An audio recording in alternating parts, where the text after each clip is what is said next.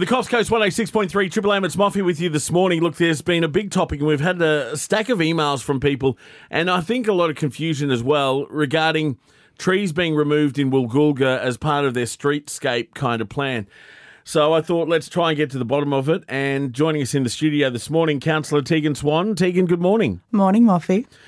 Tell us about this. Look, there's been a lot of talk about these trees.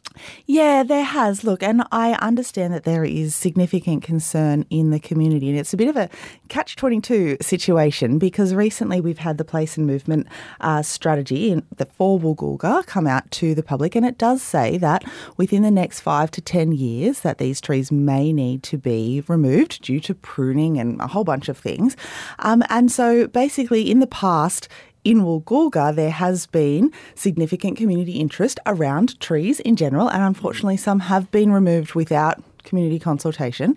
And so in this case, council have gone to lengths to make sure that they have identified that these trees could go in the future.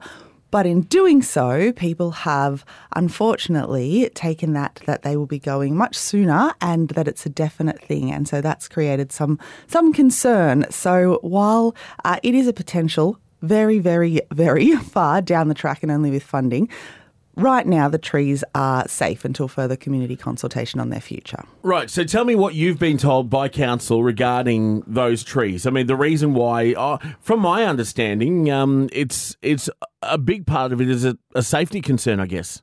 Yeah, essentially. And they are impacting public infrastructure, both underground and through the cement and stuff. But we have been reassured, the councillors have received confirmation from council saying that, yes, while it is identified in the plan, it's not for immediate removal, and if in future it is required as per the plan, then there will be further community consultation. So as with anything, I think it's really, really important to remember that the council are there to serve the community. And if people do definitely not want those trees to go anywhere when the time comes, well, there is that option to say, no, please reconsider what the current plan is.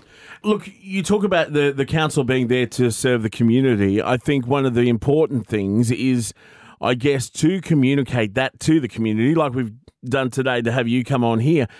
I think it's important that they use channels like this radio station. At the end of the day, it's got the biggest listening audience in breakfast to let people know what is actually going on around the place. And so then that misinformation doesn't start to swirl around. 100%. You're preaching to the choir, Moffy.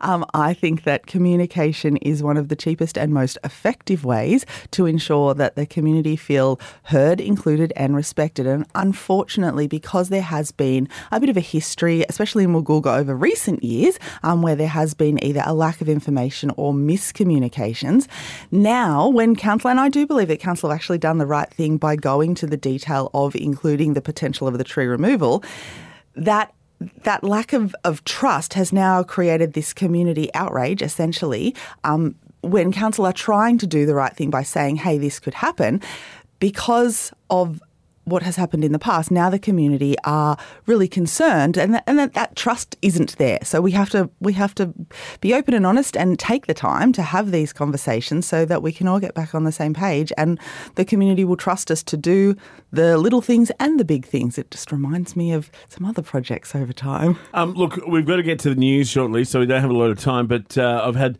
a couple more emails yesterday regarding mowing around the LGA, in particular the highway down near Bowne Street Lights there, and also down at the jetty near the Hub Cafe. Obviously, we have had rain recently in the last week or so in particular, but, you know, leading up to the Christmas break, there's been plenty of time there.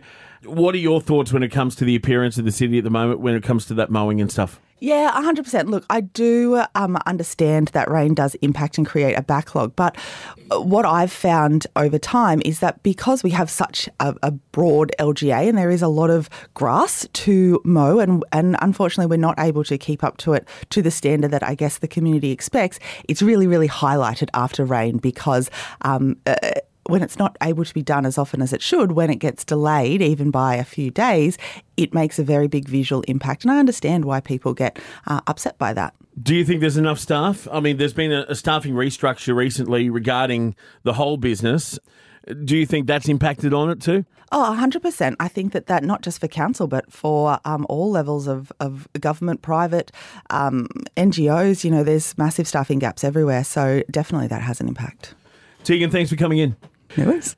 Tegan Swan, the councillor for the City of Coffs Harbour, joining us this morning. Of course, what she says is her own views. It's not on behalf of the council themselves.